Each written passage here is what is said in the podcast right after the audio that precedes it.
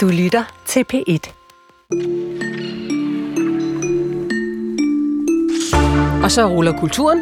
I dag kommer vi, som sædvanligt, vidt omkring. Vi skal blandt andet dykke ned i populærmusikkens brug af samplinger, både i film og i alle hjørner af internettet. Og så tager vi det også med til den censurerede udstilling om censur, på dagen, hvor Folketinget skal første behandle den såkaldte koranlov. Karen og kære lyttere, prøv at forestille jer et mands- og drengekor, og de synger smukt og fint. Men, Karen Secher, synger de bedre eller dårligere, hvis der er kvinder blandt publikum? Svaret, som er en del af et stort videnskabeligt studie og nu en forskningsartikel, det kan I få alle sammen om et lille kvarter. Lad os komme i gang. Vi har travlt i studiet. Karen Secher og Jesper Dein. Og vi begynder i et helt andet sted øh, i verden. Den israelske premierminister Benjamin Netanyahu besluttede øh, søndag aften at blokere det libanesiske nyhedsmedie øh, Al Mayadeen, tror jeg det hedder.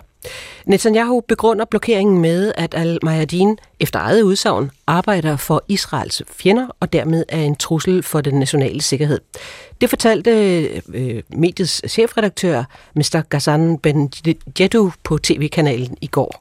أيها الكرام الأحبة في جوف الليل وعتمته اتخذ الكابينة السياسي والأمني والعسكري والإسرائيلي بقيادة نتنياهو. Og her er det altså Aya Al Mayadeens chefredaktør, der fortæller, hvordan det israelske sikkerhedskabinet, der blandt andet består af Israels premierminister Netanyahu, har blokeret Al Mayadeen i det besatte Palæstina.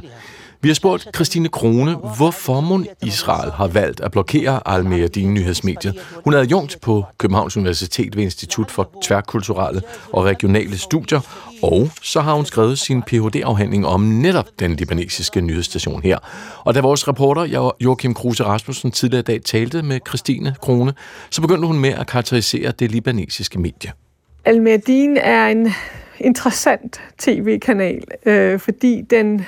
Altså, den blev lanceret tilbage i to tusind og tolv som et modsvar til den linje, øh, Al Jazeera havde lagt, hvor, som var meget pro-oprør, og især pro-oprør i Syrien. Så blev Al Mayadeen lanceret som modsvaret til det, og var derfor meget øh, pro-Bashar al-Assad øh, i sin dækning. Og det var øh, den syriske krig, der var fokus på i starten af kanalen, og det har så selvfølgelig ændret sig op gennem tiden, og kanalen handler om meget andet, end hvad der foregår i Syrien. Men det kanalen i høj grad er udtryk for, det er, at den varetager iranske interesser. Og jeg har ikke bevismateriale, der kan bevise, at det er Iran, der finansierer kanalen, men der er mange ting, der peger i retning af, at Iran på den ene eller den anden måde er inde over at finansiere Al Mayadeen. Og det vil sige, at den øh, linje, som Al Mayadeen repræsenterer, er i høj grad i synk med iranske interesser. Og helt konkret i dækningen af Palæstina i dag, med det, der foregår i Gaza, men også øh, før øh, syvende oktober, så kører Al Mayadeen en meget øh, proaktiv, kan man roligt sige, linje i forhold til den palæstinensiske sag og kampen for, øh, altså kampen mod Israel i virkeligheden, ikke? Og det er så uanset om det er øh, palæstinensiske oprørsgrupper, der, der kæmper mod Israel, eller om det er Hezbollah. Øhm, så derfor tænker jeg, at øh, det er en problematisk kanal for Israel at have kørende, fordi den er super kritisk over for Israel. Det er der jo mange arabiske kanaler, der er. Du for eksempel sammenligner med den måde, Al Jazeera dækker Palæstina på. Og det kan jo være en oplagt sammenligning at lave, fordi det netop er de to sådan... Ej, der er Al Jazeera, der er Al Arabiya, og så er der Al Mayadeen, som ligesom har forsøgt at være et, en, øh, på mange måder en modsvar til de to kanaler. Ja, og men, Al Jazeera, det er et medie, som har base i Katar, i Doha. Det er måske også vigtigt at, ja, at få ja, med. Ja. ja, og Al Arabiya er placeret i Saudi-Arabien og finansieret af Saudi-Arabien, ikke? Og på samme måde er Al Jazeera placeret i Katar og finansieret af Katar. Og Al Mayadeen er placeret i Beirut og formentlig, som sagt, finansieret af af Iran. Så der er ligesom hele den regionale interessesfære dækket på forskellige måder gennem de her panarabiske tv-kanaler. Og det er vigtigt at sige, at Al Mayadeen, den er placeret i Beirut, men den henvender sig ikke primært til et libanesisk publikum. Den henvender sig også til dele af den libanesiske befolkning, men den henvender sig til øh, palæstinenser, syrer, libaneser, jordaner, irakere og andre, der kan se sig selv i den øh, linje, kanalen lægger. Men tilbage til dit spørgsmål om, hvorfor vælger Israel at lukke den her kanal? Jamen, jeg tænker, at det gør de, fordi det simpelthen er problematisk for dem at have en så relativt stor kanal, som Al Mayadeen trods alt er, der kører en, øh, en, ikke bare en kritik over for Israel, men også en... Øh, altså, de har, de har fokus på... på den, den væbnede kamp mod Israel. Og hvis du går ind og ser på, hvad er det, de dækker, hvad er det for nogle historier, de kører, så lige nu for eksempel, der, der kører det en dækning af, hvor mange øh, tanks er, har, er det lykkedes øh, de palæstinensiske oprørsbevægelser, eller hvad vi siger, modstandsbevægelser, hvad, hvilken, øh, hvad har Islamic Jihad øh, lykkedes med. Det, det dækker de. Altså, så de er ligesom inde og lave en... De interesserer sig for kampen, altså for den militære kamp. Og, og de er optaget af, hvordan øh, Israel bliver... Øh, den modstand Israel, den militære modstand Israel møder, den dækker de rigtig øh, tæt. Og det er fuldstændig i, i linje med, hvordan Al Mayadeen historisk har dækket, hvad der er foregået i Palæstina, som har, har hele tiden har fokus på den militære modstand, og de vil til hver en tid forsvare palæstinensernes ret til militær modstand mod Israel. Hvor hvis du går over og kigger på Al Jazeera, som jo også dækker det øh, fireogtyve timer i døgnet, så har de sådan, og nu tegner det måske lidt sort-hvidt op, mm. men der har de især fokus på den palæstinensiske lidelse. Altså på, på Al Jazeera, der hører vi om, hvor mange hospitaler, der har måttet lukke ned, hvor mange er døde, hvor mange er såret, hvilke forfærdelige forhold øh, lægerne må arbejde under. Hospitalet er omringet af israelske soldater, og så så mange spædbørn er døde, osv. Så, så det er den vinkel, der bliver lagt på Al Jazeera. Så jeg tænker, det, det der gør Al Mayadeen så problematisk, det er deres, på den ene side, sådan virkelig... opbakning og opfordring til militær modstand mod Israel, og for det andet øh, det her fokus på, hvad det har lykkedes, altså hvilke succesoplevelser mm. Hamas og, og Islamic Jihad øh, har inde i Gaza. Altså med andre ord, hvilke tab lider øh, det israelske militær. Så det er den her form for information og den her viden, der bliver spredt fra Al Mayadeen om, at Israel faktisk møder modstand. Det er den ligesom information, det er den vidensdeling, de er bange for, og som måske kan forklare den her blokering. Ja, jeg tænker, det er da altid problematisk, når man øh, fører en krig, at der så øh, er et medie, der er optaget af at udstille de militære tab og udfordringer, man møder. Og altså, på Al Mayadeen vil der jo selvfølgelig være en vinkel, der vil man lægge vægt på alle de øh, udfordringer og tab, som det israelske militær møder, og mindre øh, vægt på de sejre, eller det, der lykkes for det israelske militær. Øh, så det bliver ikke en beskrivelse af de fremrykninger, øh, den israelske hær gør, men den modstand, de møder. Og det, så kan man jo diskutere, hvad, hvad bliver det et forfejlet billede, der bliver gengivet på Al Mayadeen og så videre, men det er der, de har deres fokus, og det er der selvfølgelig et problematisk øh, fokus at have for Israel, tænker jeg. Altså det, der, det der er ubekvemt. Og hvis du så dertil lægger, at de også har den her sådan proaktive øh, opfordring til, til militær modstand, det er også problematisk, ikke? Altså der er Jeg ved ikke, der, der, der er ret store forskel på øh, Al-Manar, som er Hizbollahs tv-kanal, og Al Mayadeen. Men de har det til fælles, at de begge hylder den militære modstand mod Israel. Og det, det er jo også problematisk. Øh, når man er i krig, tænker jeg, så øh, er det vel næppe en fordel at have, have den lyd kørende alt for højt. Fordi det er jo ikke kun... israelere, der hører Al Mayadeen, det er jo også palæstinenser og ja, andre, der har adgang til det. Ikke? Så. Og nu nævnte du tidligere det her Jazeera-medie, ja. som har base i Katar. Øh, Netanyahu, ja. Israels premierminister, er tidligere blevet opfordret til at blokere det medie også, men der er nogle forskellige komplikationer, der gør, at det ikke er sket endnu. Hvorfor er Al Jazeera-mediet ikke blevet lukket ned endnu, på samme måde som Al Mayadeen er? Ja, det er, det tænker jeg, det er der nok flere grunde til. Altså, øhm, som vi snakkede om tidligere, så er det placeret i Katar, og det er en, et ret interessant land i hele den her øh, situation, der udspiller sig i Mellemøsten lige nu, fordi Katar lykkes med øh, at gå en balancegang mellem på den ene side og være vært for, skulle jeg lige til at sige, lægge land til øh, nogle af Hamas' ledere, som simpelthen er placeret i, i Katar, samtidig med, at de jo også har amerikansk, øh, eller amerikanerne har nogle militærbaser i Katar. Så det her, Katar er den her lille, det her lille land, der forsøger hele tiden at, at få maks øh, politisk indflydelse.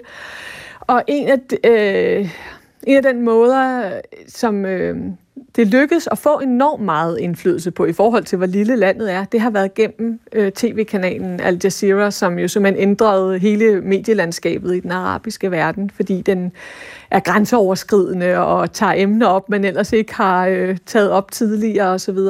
Men det, det hører til i historien. Al Jazeera blev t- lanceret tilbage i seksoghalvfems, så det, det har efterhånden nogle år på banen. Men, men at gå ud og lukke Al Jazeera, det, lukke ned for Al Jazeera, det er... Altså det vil, et, tænker jeg, det vil fremstå mere voldsomt, fordi det er så veletableret øh, en kanal. Altså den er, den er på en eller anden måde, at det lykkedes den at, at blive en accepteret og veletableret kanal, vil jeg sige. Hvor Al Mayadeen kan man bedre sådan øh, parkere i et hjørne og sige, jamen det er også, øh, de siger bare det, iranerne gerne vil høre og så videre. Der er det lykkedes Al Jazeera at have en mere, selvom den er blevet kritiseret for alt muligt, det er slet ikke for det. Men, men den har alligevel lagt en linje, som gør, at jeg tænker, at den har nok større anerkendelse, en bredere anerkendelse. Så på den måde er det mere problematisk. Men jeg tænker også, at det, altså Katar er jo, har jo været inde over mange af de her forhandlinger omkring gis, eventuelle og potentielle øh, frigivelser og gidsler. De, er, de agerer mellemmand i mange af de forhandlinger, der finder sted mellem øh, Hamas og Israel i de her uger. Så vidt man kan forstå, når man følger med på afstand. Det er jo ikke, jeg er jo ikke inde i, i selve de forhandlinger, vel? Men det, det er tydeligt, at Katar spiller en, en rolle der. Så hvis man går, ned, går ind og lukker ned for Al Jazeera, så har det også nogle voldsommere konsekvenser i forhold til øh, den rolle, Katar vil tilbyde sig i forhold til at spille øh, mellemmand i de forhandlinger, der udspiller sig. Så derfor tænker jeg også, det er mere følsomt for Israel at lukke ned for Al Jazeera. Og hvis vi lige sådan skal tale mere generelt her til sidst, når lande, nationer lukker ned og blokerer nyhedskanaler på den her måde, hvad, hvad er det så et udtryk for sådan mere generelt? Er det et, øh, altså et presset Israel? Ja, det er et godt spørgsmål. Vi gjorde det jo selv ja, i en europæisk kontekst. Der lukkede vi jo ned for russiske kanaler. Altså... Øh Da, da Rusland gik ind i, i Ukraine. Jamen altså, jeg, jeg, nu siger du en form for afmagt. Ja, altså det er der... Øh, det ser jo ikke kønt ud, uanset øh, konteksten, vel? Om det er E U, der lukker ned for russiske tv-kanaler, eller om det er Israel, der lukker ned for Al Mayadeen, eller om det er Saudi-Arabien, der for en del år siden gjorde det samme, lukket ned for Al Mayadeen. Det er jo sådan en måde at sige, vi kan ikke... Vi kan ikke leve med denne her stemme, fordi den er for problematisk, og vi er bange for den. Altså det er jo det, hvis man ikke er bange for den, så, så kan den jo bare få lov til at køre som en øh, ligegyldig baggrundsmusik.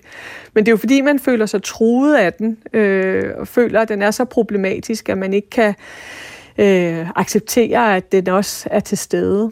Og det er der altså... Jeg tænker, det er nogle af de samme dilemmaer, som vi stod i Europa i forhold til, til de russiske kanaler. Og det sagde adjunkt på Københavns Universitet ved Institut for Tværkulturelle og Regionale Studier, hun hedder Christine Crone, der altså har skrevet sin P H D-afhandling om den libanesiske nyhedsstation Al Mayadeen.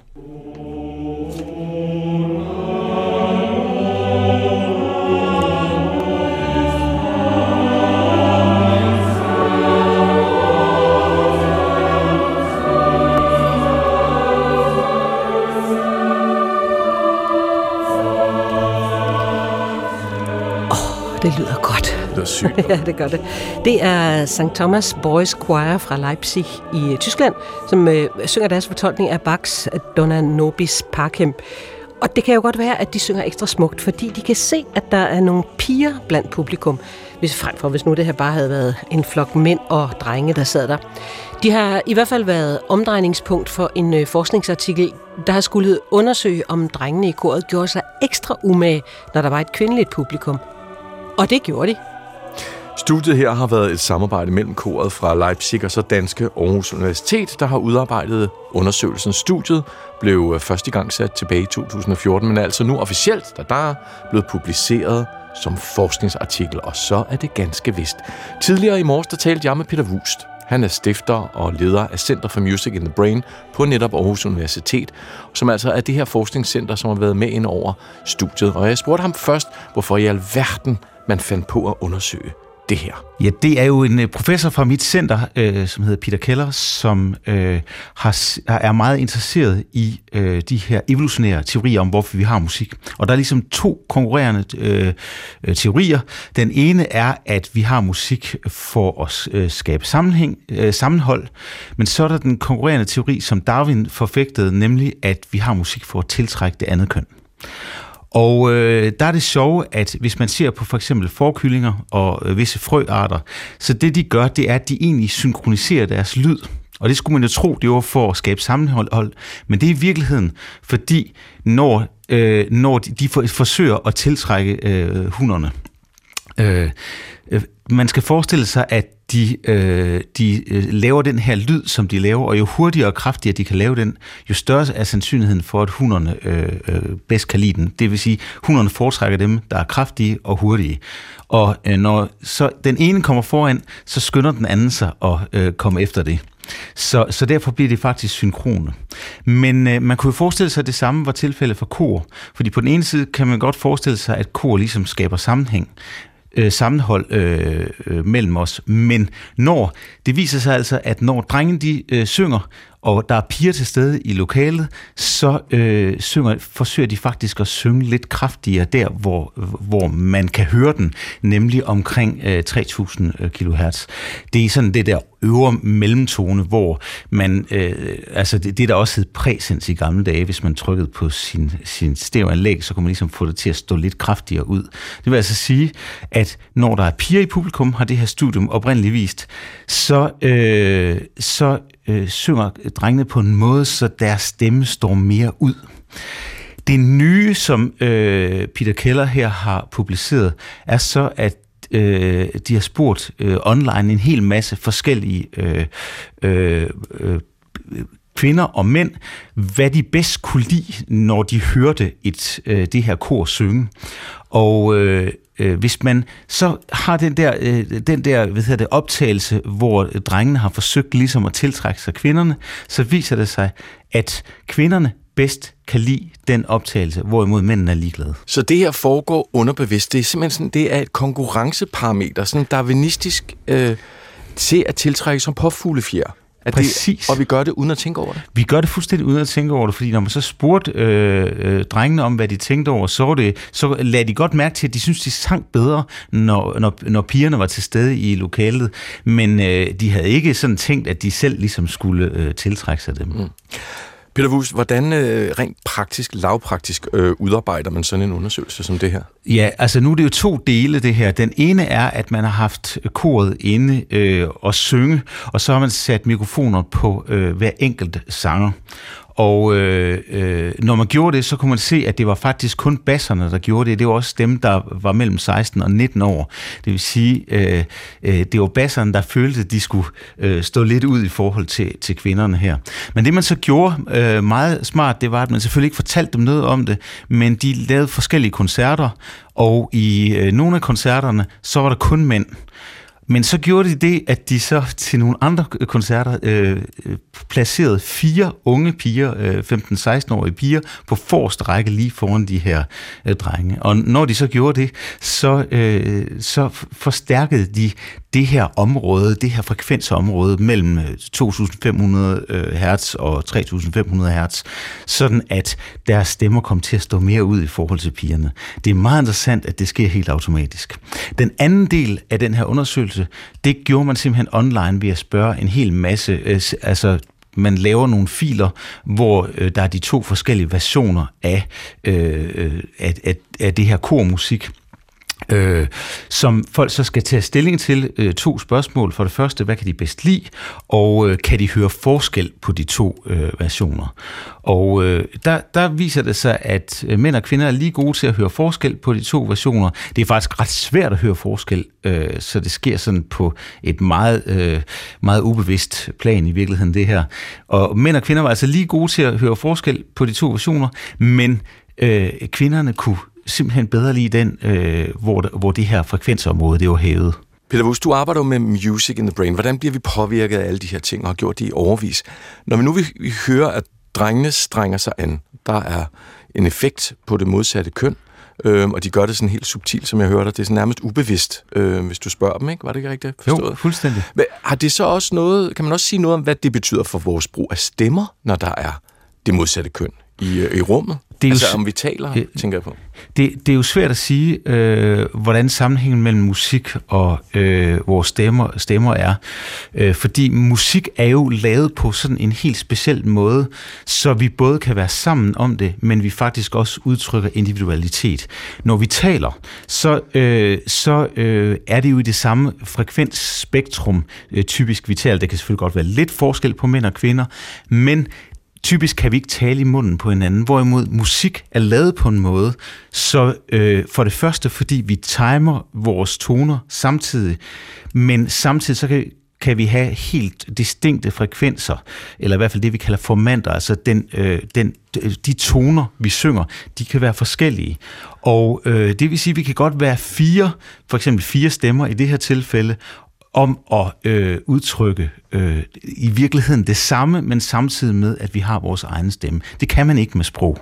Det, der er interessant ved musik, det er, at det er lavet på en måde, så vi både har noget, vi er fælles om, men også noget individuelt. Hvis vi nu tænker på rytme, for eksempel, så har vi jo alle sammen typisk en puls, når vi hører et nummer, dyn, to, tre, fire, men så kan vi i forhold til den rytme, kan vi have forskellige rytmer inden i og, og udtrykke hver vores egen rytme, samtidig med, at vi i virkeligheden har den samme puls, som vi ville danse til.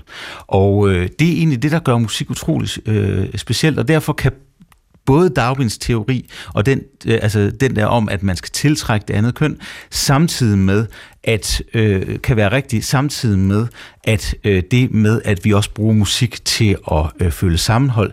De to ting kan godt være rigtige på samme tid. Når I nu sidder med sådan en fin undersøgelse, der er blevet til forskningsartikel nu, hvad kan I fremadrettet bruge den til? Det vigtige her, det er, at inden for den, man kan sige, den biologiske forskning i musik, som er, er den, som vi foretager os, der er det her det allerstørste spørgsmål, det her evolutionære stør- spørgsmål. Hvorfor pokker har vi overhovedet musik? Og det her er en lille brik i puslespillet i forhold til at forstå, hvorfor har vi egentlig musik? Er der en eller er der flere årsager til det? De fleste forskere tror, at der faktisk er mange forskellige årsager øh, til, at vi har musik. Og her er, har vi øh, ydet støtte til en måde at se musikken på, nemlig Darwins oprindelige teori. Udover at være professor, så er du også selv musiker. Jeg så dig både ja, synge, klappe og spille i lørdag, så det er du rigtig, rigtig god til. Giver du selv en ekstra skalle, når der er kvindelige publikummer i salen? øh, det har jeg aldrig tænkt over, men øh, sandsynligvis. Nu kan det godt være, at det var mere, da jeg var ung og spillede rockorkester, at det var sådan nu. Øh, men øh, men øh, jeg har aldrig tænkt over det, men øh, det er jo i hvert fald rigtigt, at der er rigtig mange, der har tænkt, hvad skal jeg gøre for at gøre mig attraktiv for, for pigerne der, når man har været tretten fjorten år, og så, så det der med at melde sig ind i et rockorkester, det er jo, det er jo et godt gammelt trick. Peter Vuust, I er en øh, stor forskningsafdeling, femogtredive mennesker på Aarhus Universitet, øh, der sidder med musikken her, og gransker og forsker. Hvad er det næste store, I, øh, I arbejder med? Altså det næste store, det tror jeg egentlig gælder øh, hele vores felt, det er at forstå, hvad der egentlig sker i vores hjerner, når vi improviserer. Øh, fordi øh, noget af, af det, som musik jo også kan, det er, at øh, vi kan godt være sammen om noget, men når vi improviserer, øh, for eksempel i jazzmusik, så er der en, der, øh, der spiller solo, og de andre forsøger at backe op. Og det kan man selvfølgelig gøre på mange andre måder. Men det, der er det interessante ved det, det er, at ved at undersøge det, så kan vi både forstå noget om menneskelig kreativitet i det hele taget, som jo er øh, noget af det, af det sværeste, men også mest interessante at forsøge at forstå, hvordan vi er blevet så kreative det dyr. Men vi kan også forstå noget om, hvordan vi kommunikerer sammen, og det spiller faktisk meget godt ind i de her sådan mere grundlagsorienterede spørgsmål, vi stiller os om, hvorfor vi overhovedet har musik biologisk set. Sagde Peter Vuust, der er leder og stifter af det center, der hedder Music in the Brain på Aarhus Universitet. Og altså et forskningscenter, der har været med til at lave den her undersøgelse af, om drenge synger bedre, når der er piger blandt publikum. Det gjorde de så. Nå, nu hørte vi jo lige som indgang til det her Sankt Thomas Boys Choir fra Leipzig i Tyskland.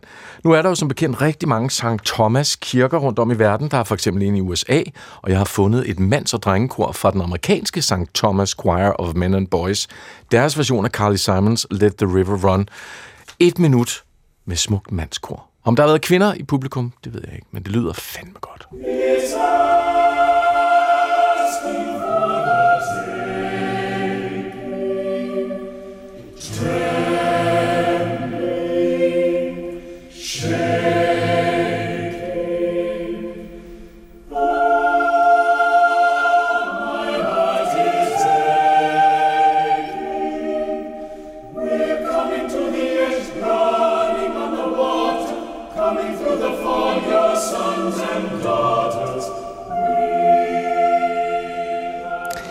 Må man øh, rive Koranen på et rivejern? Må man brænde en bibel? Må man stikke en kniv igennem Toraen?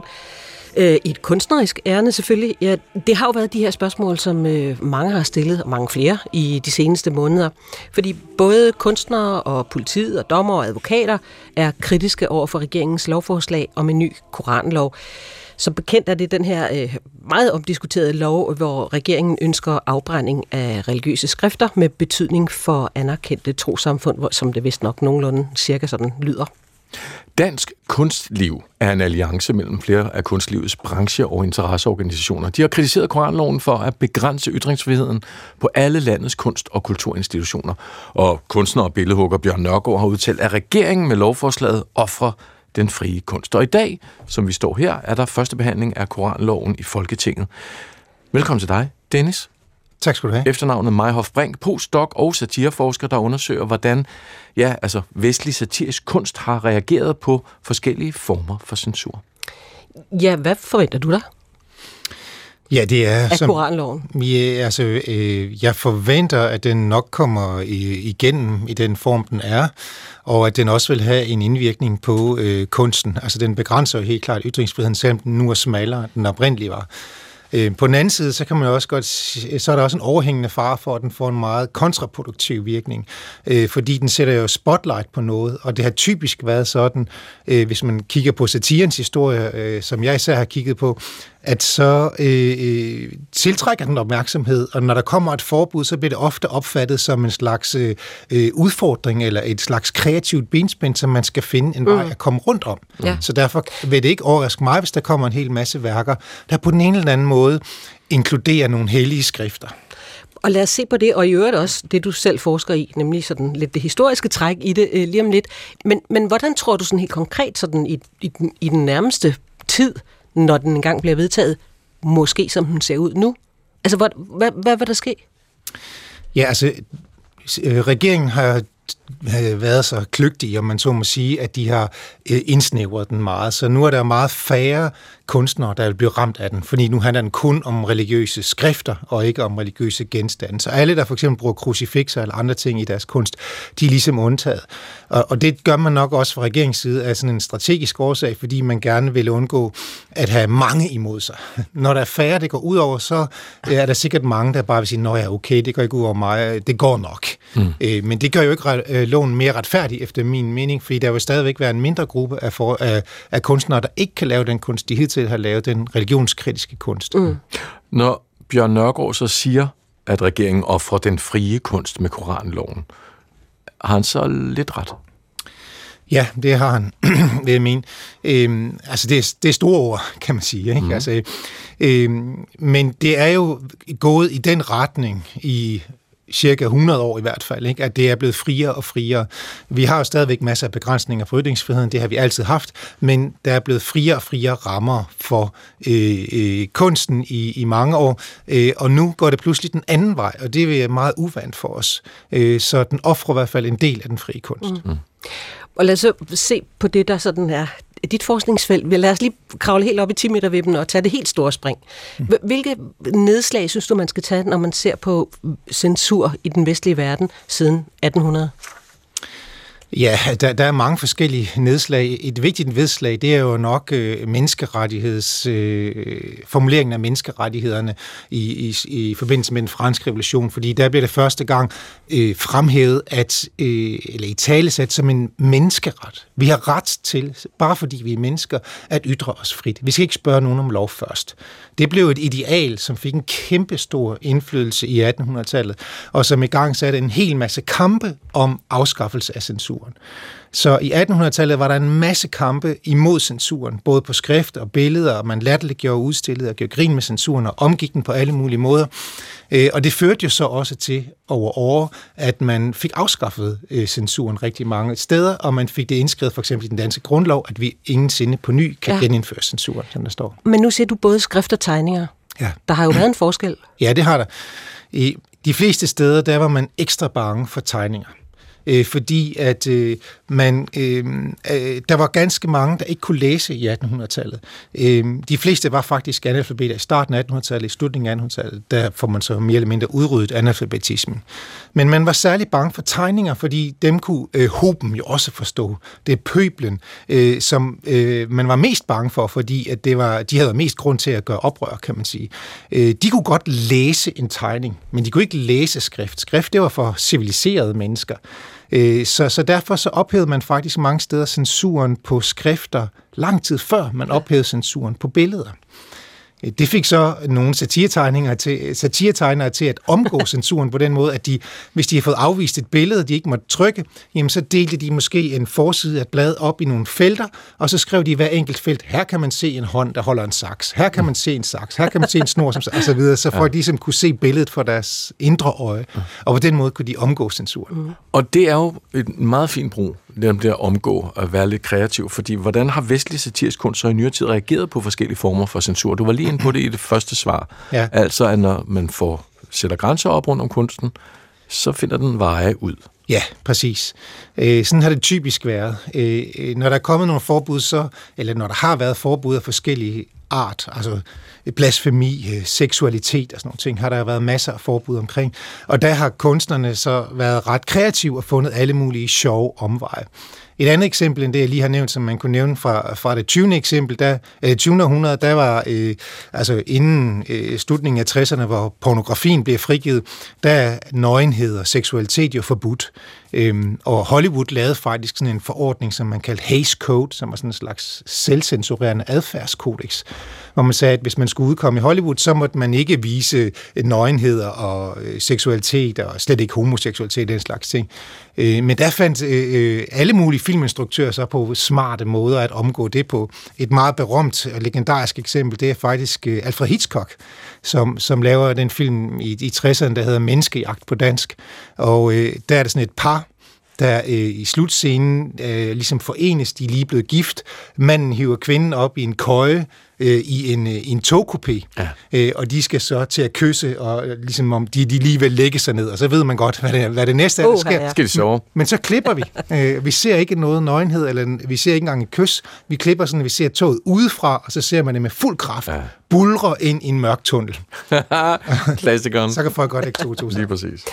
Og Dennis Meyhoff Brink, nu, vi skal også tale om, om det, du har været involveret i helt, helt aktuelt, fordi i dag, hvor Folketinget førstebehandler den her såkaldte koranlov, der øh, åbner Museet for Humor og Satire en udstilling, der hedder Den, den censurerede udstilling om censur. Øh, hvordan er den censureret? Den, den åbner ikke i dag, den åbner først på lørdag. Skal jeg sige. På lørdag? Ja.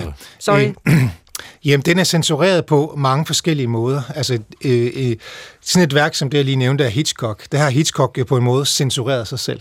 Fordi han viser ikke den, den seksuel akt. Han viser noget andet i stedet for. Så, så vil, på den... du, vil du kalde det det?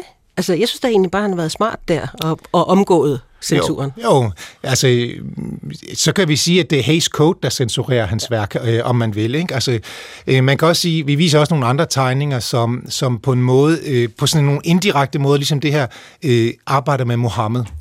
Og der er ikke nogen lov imod at, at, at gengive Mohammed en satiretegner, men der er mange satiretegnere, der indirekte viser ham på, den, på, på en lignende måde. Der kan man i hvert fald tale om, at de censurerer sig selv. Mm.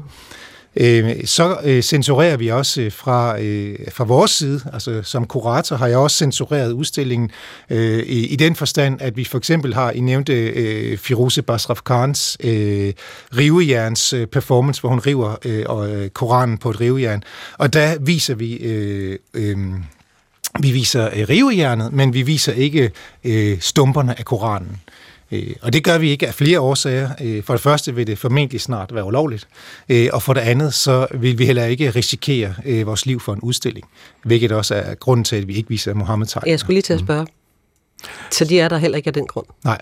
Så det er Firoozes rivejern udelukkende, der står bare der, og står ja. Med en forklaring ved siden af, gætter ja. På? Ja, præcis. Mm. Men, men så kunne I jo have vist, så kunne I have vist en video. Nej, ja, den, er, performance. den er også forbudt at vise. Eller det bliver den højst sandsynligt lige om lidt. Mm. Er det ikke lidt ærgerligt? Øh. Eller er det, er det lige præcis udstillingens pointe? Jo, men altså, ja, øh, det vil sige, øh, vi gør på mange måder i udstillingen opmærksom på det, vi ikke kan vise. Et godt eksempel er, øh, øh, synes jeg, altså, at vi for eksempel udstiller øh, Jyllandspostens side, som de lavede ti år efter Mohammed-tegningerne, hvor de har øh, genoptrykt præcis den samme side, men uden tegninger, så har de bare nogle stiplede linjer rundt om. Mm. På samme måde laver vi nogle stiplede linjer, som indikerer den urne, som vi ikke kan vise, eksempelvis. Øh, og vi har en masse andre værker, som hele tiden gør opmærksom på det, som de ikke kan vise. Så på den måde bliver... det censurerede element ligesom hele tiden udstillet og gjort opmærksom på. Tomheden er til stede, og, og, og det har faktisk, synes jeg, selv et ret gribende øh, indtryk, øh, når man ser den øh, fraværet af det, der kunne have været der. Men man kunne jo vel også, Dennis, nu øh, Firoozeh Bazrafkans video, kunne man jo også bare øh, have bløret, altså sådan, i bedste censurstil, bare pixeleret den del med Koranen, så var den vel gået. Altså, så man ikke kunne se, hvad der var, hun rev, men at hun rev noget foran den iranske ambassade midt ude på vejen. Ja, det kunne man sikkert godt have gjort. Altså, øh, Jamen, altså, er det vel ikke ulovligt? Er det det? Mm, det tror jeg ikke er ulovligt, nej. Mm. Så, så, så det kunne man godt have gjort. Altså, jeg synes... Øh, på en måde, at det andet udtryk øh, virker stærkere. Men altså, vi, vi bruger faktisk det der med at, at sætte... Altså for eksempel i plakaten bruger vi det her med at sætte sorte streger, sætte sorte ja. streger over, og vi bruger også det der med at blurre visse ting øh, i selve udstillingens udtryk. Okay. Jeg tænker på, øh, hvad er det for nogle overvejelser, du har haft dig som kurator? Fordi på den ene side, så vil jeg gerne sætte fokus på det forkerte i at skulle censureres. Øh, Og samtidig skal I leve op til det selv. Altså, nogen vil kalde det et demokratisk problem.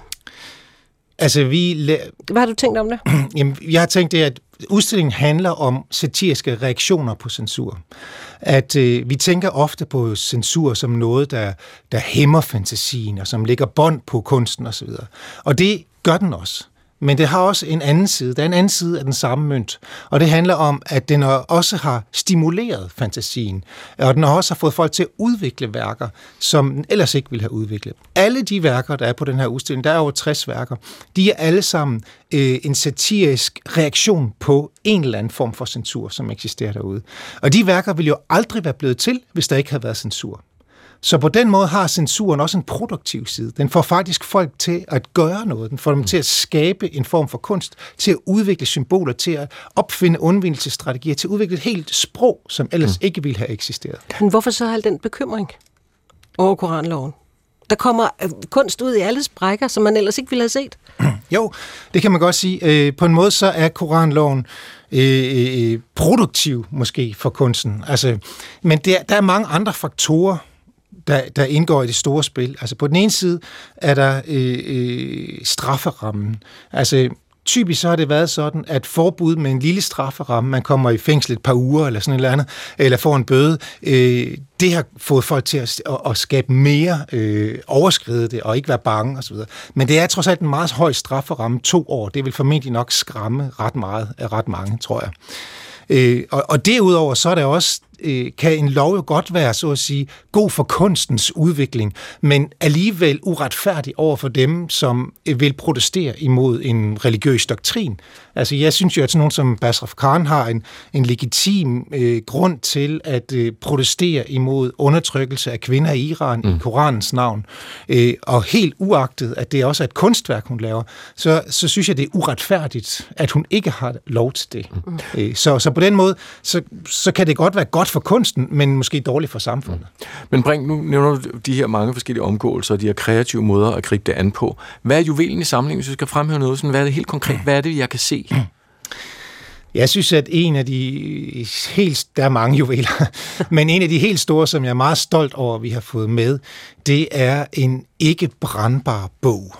Det er meget fedt. Det, det er, er nemlig fedt. Sådan. Så kan Palle stå med sin lighter, alt det, han har lyst. Ja, det er, nemlig, det er øh, faktisk helt... Øh, det har ikke noget at gøre med den danske debat, sådan set. Det er, fordi at man øh, i U S A... Det er en del af det tema, som handler om cancel culture. Og i U S A, der kommer cancel culture, der ikke kun fra venstrefløjen, men også fra højrefløjen. Og en stor del af den cancel culture, den går ud på, at man udrenser biblioteker på skoler for bøger, der handler om, om raceteori, om feminisme osv. Mm. Og Margaret Atwood, hende, der har skrevet uh, Handmaid's Tale, eller Tjenerindens fortælling, hun har fået fjernet rigtig mange eksemplarer af hendes uh, bog fra masser af stater, uh, især sydstater, Texas, Florida og den slags. Uh, og derfor så har hun i samarbejde med sit uh, forlag, Penguin Books, fået fremstillet et eksemplar af The Handmaid's Tale i et ikke-brandbart materiale. Den er blevet solgt for et stort millionbeløb på Sotheby's, så vi troede ikke, at det ville være muligt at få fat i den, men vi har faktisk fået Vi har simpelthen fået fat øh, til at låne den. Ja. Og det er altså en læsbar bog, Dennis? Det er en læsbar bog, ja. Som ikke kan brænde? Som ikke kan brænde. Det er sejt. Samtidig viser vi også en ret, synes jeg selv, sjov video, hvor Margaret Atwood, som i dag er en firs-årig dame, står med en flammekaster og forsøger at brænde sin egen bog. Held og lykke med udstillingen. Tusind tak. Øh, og så skal vi lige præcisere, at det er på lørdag. Det er på lørdag. Den åbner. Ja. Dennis Meyhoff Brink, postdoc og satireforsker, og den hedder altså Den Censurerede Udstilling om Censur på lørdag øh, på Storm, Museet for Humor og Satire. Rigtig mange derude af vores lyttere øh, ved, hvad sampling er, kender historien om sampling, altså den her måde, hvor vi optager en lydbid, sampler digitalt øh, en lydbid fra en sang, øh, et beat, og bruger den på ny i en anden sang, og tweaker den og pitcher den og gør den ved. Det er en, en, et gammelt greb efterhånden, øh, som man finder overalt i moderne musik. Ja, og normalt, har, har, når vi har talt om sampling, så har vi jo tit talt om det der med... Øh, at bruge filmcitater. For eksempel sampling af rytmer eller melodier, det har man jo hørt i, i, i, i masser af år. Men nu skal vi høre et andet, hvor det er fra en film. Det er et, et citat fra den film, der hedder Cool Hand Luke fra nitten syvogtres. What we've got here is failure to communicate. Some men you just can't reach. Og så Guns N' Roses og sangen Civil War med samme citat. What we've got here is failure to communicate. Some men you just can't reach. So you can get what we had here last week, which is the way he wants it. Well... Ja, sådan lyder det, når Guns N' Roses tager fat i den, og der bliver altså ikke kun samlet for film. Samplingen sker også fra taler, især amerikanske præsidenter. Blandt andet har Coldplay Øh, lånt fra en Obama-tale, og Muse har lånt fra en øh, J F K-tale. Der er en genre, selvfølgelig, hvor det er særlig populært, og det er hiphoppen. Her øh, bliver der også brugt øh, præsidentcitater, som for eksempel, ej, den er god, den her. Dengang J. Cole brugte et klip af George Bush, der, lad os bare sige, snubler i ordene. There's an old saying in Tennessee, I know it's in Texas, probably in Tennessee, that says, fool me once, shame on, shame on you. If fool me, we can't get fooled again. Fool me one time, shame on you. Fool me twice, can't put the blame on you. Fool me three times, fuck the peace sign. Load the chopper, let it rain on you. Fool me one time, shame on you. Sjovt eksempel. Det er fedt. Nå, men øhm, nu øh, begynder rapperne også at hente citater fra helt andre steder, øh, ude i alle hjørner af internettet. Øh, det skal vi tale meget mere om nu, øh, men, men først det der med, at, at, at hiphoppen bruger øh, citater fra film og taler, og så videre. Pelle Peter Jensen, velkommen. Tusind tak. En øh, hyppig og øh, yndet gæst har radiovært yeah. på vores øh, søsterkanal P tre. Altså det der med samplefilm, mm. har, har vi jo nu sagt, det har eksisteret lige siden øh, hiphoppen blev født. Hvorfor egentlig? Jamen altså, det, det er jo, øh, tror jeg, det spændende ved den øh, genre, og grunden til, at den stadigvæk i dag bliver ved med at forny sig, det er jo, at der ikke er nogen regler. At, øh, at hvor man tidligere har sagt, at musik det er noget med nogen, der har øvet sig rigtig lang tid på at spille instrumenter, og så går de ned i en kælder og skriver noget, der man kan kalde for poesi, og det må også gerne rime. Og så går de op, og så synger de der, og så har vi musik. Så øh, med samplerens komme... Øh, Blev, kunne alt jo lige pludselig bruges. Du ja. kunne jo sample lyden af en fugl, og så hvis du spiller den lyd rytmisk, så kan det udgøre et beat, og det samme med, øh, med film. Øh, men en ting er jo, at, det, at filmmusik i sig selv ofte er meget karismatisk og stemningsmættet, så det kan give en, noget musik en stemning, men det kan jo netop også være citater, eller lyden af galop, eller hvad ved jeg, så længe at du kan få det til at være en brik i det pustespil, der skal udgøre dit værk, øh, jamen, så, så, så er det jo tilladt i samplingens øh, ånd, ikke? Det skal jo simpelthen bare give musikken noget, og det kedeligste ville være, hvis, man, hvis øh, der var en regel, der hed, du må kun sample instrumenter, fordi så kunne man så godt lære at spille instrumenter. Ja. Ja, og det er, jo, det er jo det, der er det smarte ved samplingen, det er jo, den har lidt på en eller anden måde demokratiseret det at lave musik. Du behøver ikke have nogen rige forældre, der sender dig til undervisning i ti år, før du kan samle et instrument op. Du kan købe en sampler, og så kan du lære at, at programmere, og hvis du så har et musikalsk talent, så er du på lige fod.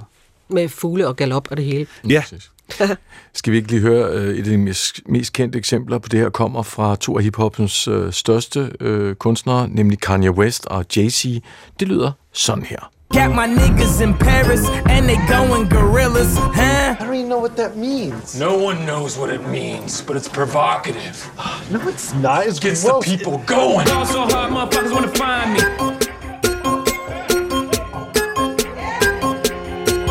Y'all so hard, motherfuckers wanna find me. Ja, her hører vi så de to sample Will Ferrell. Mm. Øh, hvorfor er det så øh, ikonisk?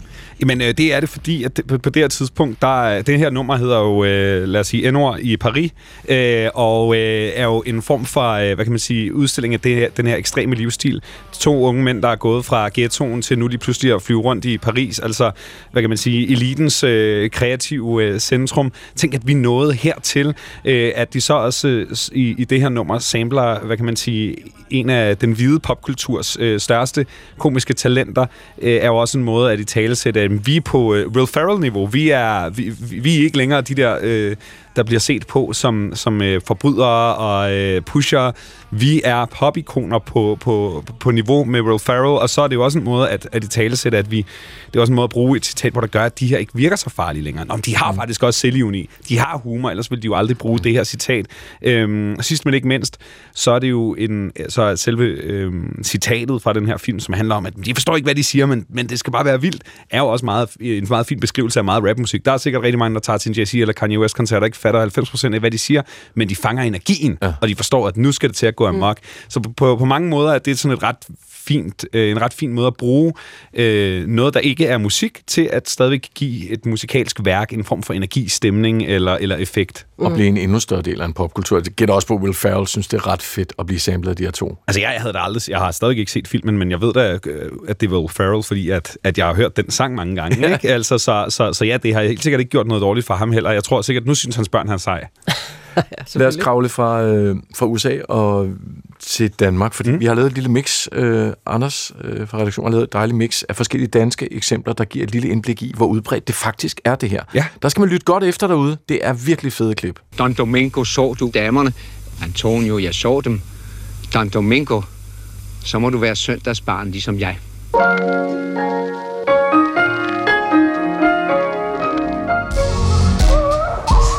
Hvad fanden så du i mig? Hun er sgu da et værre for Superboys. Kommer I ikke sammen? Nej, men jeg har fandme fået nok af. Det er begyndelsen til en ny tid. Så kommer man hjem og finder en kone, der har fået eget hus. Jeg havde ellers tænkt at leve og dø som proletar. Var en proletar? Nej, jeg må vel ikke lære det. Det er en, der ikke ejer noget. I always know one day I'm coming here, United States. Do you know I eat octopus three times a day? I got fucking octopus coming out of my fucking ears, mate. I know fucking criminal, mate. I know puta over the beef. Fanden, skal du have fire bøffer? Okay, jeg har ikke været skidt af fire damer.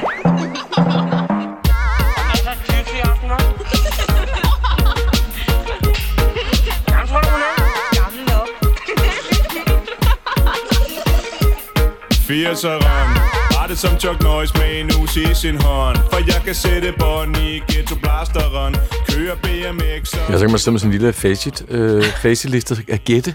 Det har vi også gjort på redaktionen. Ja, ja, det kan man nemlig. Pelle, jeg tænker på nu, øh, nu er du sådan en, der er rigtig god til at analysere musik, og det er også derfor, vi inviterer dig. Hvis du bare lytter, mm. hvad, hvis man kan skille tingene ad, øh, hvad gør det her med dig? Det sætter jo en stemning. Det sætter jo mega meget en stemning, og, og det starter en fortælling. Og der er jo øh, mange øh, rapnumre, som jo i, i, i sagens natur er en fortælling, en fortælling om, hvor et menneske er gået fra, hvor de er nået til nu. Det er jo ofte en coming-of-age-fortælling, det her med at øh, starte øh, på bunden, og nu er vi her. Øhm, og når du bruger de her, specifikt de her citater, vi har hørt her, det er næsten alle sammen nogen, der, der i tale sætter det der med at kæmpe eller komme et andet sted fra, men i stedet for, at man skal starte sang med at sige, jeg har kæmpet hele livet, øh, som måske bliver lige lidt for tykt, ja. Så kan man jo tage et filmcitat, som på, som på en måde kan vække den stemning. Øh, og så kan man derefter folde sin fortælling ud. Så det kan fungere som en slags intro. Øh, lidt ligesom et musik kan for en, for en øh, film. Øh, det, det sætter jo også en stemning. Uh. Øh, lad os lige få nogle flotte scener af en by øh, fra helikopterperspektiv, og så høre noget strygermusik, og så ved vi, hvor vi er, hvad for et årstal og så videre. Og så har vi sat stemningen for fortællingen, og det er det samme, man kan gøre i film, eller undskyld, i, i, i, i musik, når man sampler en sætning eller to fra, fra et episk værk, som øh, om det hvad end det er Matador, eller hvad det nu måtte være. Mm. Anders Skytte Agergaard fra redaktionen talte tidligere i dag øh, med forsker i populærmusik fra Lunds Universitet, han hedder Anders Reuter. Han spurgte ham, hvad forskellen er på musiksampling og så filmsampling. Lad os lige høre et minuts penge her. Mm. Helt grundlæggende, så er der ligesom forskellige måder, man kan sample på, også forskellige måder, man kan høre og forstå en sample på. Altså der er sådan to skoler inden for musikvidenskaben i hvert fald. Øh, den ene er, at, at samplens værdi er baseret på, at man netop forstår, hvor den kommer fra, at man ligesom direkte refererer til det, samplen repræsenterer. Og en anden måde at forstå samling på er, at en sample jo aldrig er det samme, når den kommer ind i en ny kontekst. Det vil sige, at den æstetiske værdi er ligesom baseret på, at man giver den en ny værdi i den nye kontekst, og der kommer nye intertekstuelle lag, for nu at bruge sådan et akademisk ord. Og det er den her, hvad skal man sige, Øh, omprogrammering af indhold, som er den æstetiske værdi. Det er, at man gør noget andet med et eller andet. Og der vil sige, at, at, at en, en filmsample er mere direkte baseret på det, referencen indeholder, hvorimod en musiksample ofte vil være mere abstrakt, øh, være mere øh, lavet med en eller anden betydning. Ja, lige præcis. Øhm, og derfor tænker jeg også, er der ikke en risiko for, der var for eksempel et af de her klip, jeg ikke kendte, mm. så bliver man jo lidt hægtet af, i stedet for at blive lidt ind i en ny fortælling. Det kommer an på, om den satte stemningen for dig. Ja, det kan du sige. For fordi det kommer også an på, hvad der bliver sagt, for ellers kunne de jo bare sige, Matador. Altså, det, altså det, for det er jo ikke det, det er. Det er jo lige så meget scenen, og man kan sige, målgruppen for mange af de her stykker musik, vi lige har hørt, de var, var, var ikke i live, da de film blev lavet, som, som der er blevet samlet fra. Men man kan sige, det er jo større end at sample fra film. Jeg tror, i stedet for at, at, at, at skelne mellem at sample musik og så sample fra film, så vil jeg sige sample fra musik og så sample fra alt andet. Det kan være sample fra øh, sociale medier, sample fra tv-serier, hvor populære udtryk ligesom bliver øh, en ting, øh, fordi at der er en jargon i, i en, det kunne være i en tv-serie eller noget øh, andet eller tredje, øh, eller ja, sample fra et, øh, en, et Instagram-opslag. Altså, f- fordi det der jo også er, det er, at, at før i tiden, da hiphoppen startede, der var det noget med, at producerne, som ikke havde råd til at købe et trommesæt, de kunne så til gengæld gå ned i en øh, genbrugsforhandler og kigge en masse plader igennem og finde noget, der lød fedt, og så gå hjem med den vinylplade, klippe det stykke ud, og så bruge det i øh, kompositionen. I dag der er der jo meget få producer, der går ned for at finde en brugt vinyl. Der sidder de jo foran deres computer, de sidder med deres telefoner i hånden, de sidder og laver musik i et, i et musikprogram, hvor alle lyde i forvejen er inkorporeret, så de møder jo ikke vinylpladen eller filmene på samme måde. De møder jo øh, sociale medier, og mm. der, kan, der, der tror jeg, det handler mere om bare at sample noget, som man tænker, det her, det giver den energi, jeg er ude efter. Og tak for det stikord. Fordi det er den fede bro til det næste, fordi de danske rappere er gået videre fra film, som du også siger, til citater fra nettet. For nogle år siden var der på YouTube et viralt klip. Det var en dansk dreng, der siger, shit, jeg har glemt min task. Det klip var egentlig lagt i glemmekassen, indtil det tilbage i september måned lød sådan her. Forretningsklasse, udbetalingerne faste. Du bliver sendt hjem, som om du havde fucking glemt din skoletaske. Det ikke op til fortolkning. Der er det der callback, du snakker om. Der ja. sidder folk, og dem, der ved det, de er seje, eller i hvert fald, man kan sige, hold da op, ikke? Og så skal jeg lige tage et til to uger siden. Uh, Jillys uh, nye sang, uh, fem fem fem, eller hvad siger man egentlig? fem hundrede femoghalvtreds? Man kan bare sige et udtryk. Der er, der, der er ingen regler. Der lød det sådan her. Man skulle være i tvivl, hvis man ikke lige kunne starte dagen med et uh, nummer med Jilly. Jeg er min zone, jeg er ligeglad. Natten er lang, jeg skal da bruge, jeg er ligeglad. Jeg synes, står stille på at vise. Man skulle da være svin, hvis ikke man ja. lige kunne... Mm. Og det stammer fra D R-serien Født til Succes, som også ja, gik viralt på, på nettet. Prøv lige at forklare lidt mere om det her brugen. Af, altså, hvad er det, man opnår ved at kaste ud i den her Jamen, sampling? Farty artigt, som vi hørte først, er det jo at tale sig selv i en populær kulturel sammenhæng. Altså, det er jo at sige, hey, jeg sidder også på YouTube, jeg hygger også. Vi, altså, og så er det jo en sjov reference. Rap handler jo meget om at sige noget, gør, lave noget musik, der får folk til lige, hov, og stoppe op og lytte efter. Øh, det, det, og, og det gør sådan en der reference. Det er jo noget, der bryder musikken, fordi det er jo ikke, fordi det rent sonisk øh, er noget, man har lyst til at synge med på, eller som man er vildt fængende, men det er noget, der lige bryder øh, teksten og får en til at stoppe op og lytte efter. Og hvis man så kender klippet, så øh, fortæller det dig, om du er med i en klub. Du er en af os. Du, du, vi, vi kender også det her klip. Øh, for Jilly i, i eksempel to, hvor det starter med, at øh, hvis ikke man lige kunne starte dagen med, med et stykke Jilly, så man, skulle man da være et svin, øh, hvilket jo er et faktum, så øh, kan man jo sige, at, at det er jo også en måde at få nogle andre til at sige, at man er sej. Mm-hmm. Og, og rap er øh, til dels, i hvert fald i, i nogle sange, også en konkurrencesport, hvor det jo handler om på kreativ vis at øh, vise verden, at jeg er dygtig med ord, jeg er øh, bedre end de andre. Og måske endnu federe end at gå rundt og sige, jeg er meget sej. Mm. Så, er det, så er det da fantastisk, hvis man kan finde øh, et klip fra en tv-serie, hvor nogen siger netop det, i stedet for at han selv skal starte øh, sangen med det. Det er jo en, det er jo en markering øh, at, sige, øh, at, at bruge det klip i starten. Men det er jo igen ikke noget, som, som kommer til at, øh, at, at være noget alle nødvendigvis går rundt og, og synger med på. Men det har, det har jo den der effekt. Det sætter scenen for sangen. Øh, nu skal vi nok, gætter jeg, høre et nummer med Jilly, og han er ret fed. Tak skal du have. Selv tak. Pelle Peter Jansel, radiovært på P tre. Igen i år er koncertsalen pyntet op til jul. Det nisseklædte spirekor myldrer rundt på scenen, og de kendte og elskede ramachanfigurer og værter byder indenfor i varmen til alle tiders musikalske rejse gennem julekalendere og julemusik, og du kan være med. Det er jul i Ramachan den enogtyvende og toogtyvende december i koncertsalen. Læs mere og køb billetter på d r koncerthuset punktum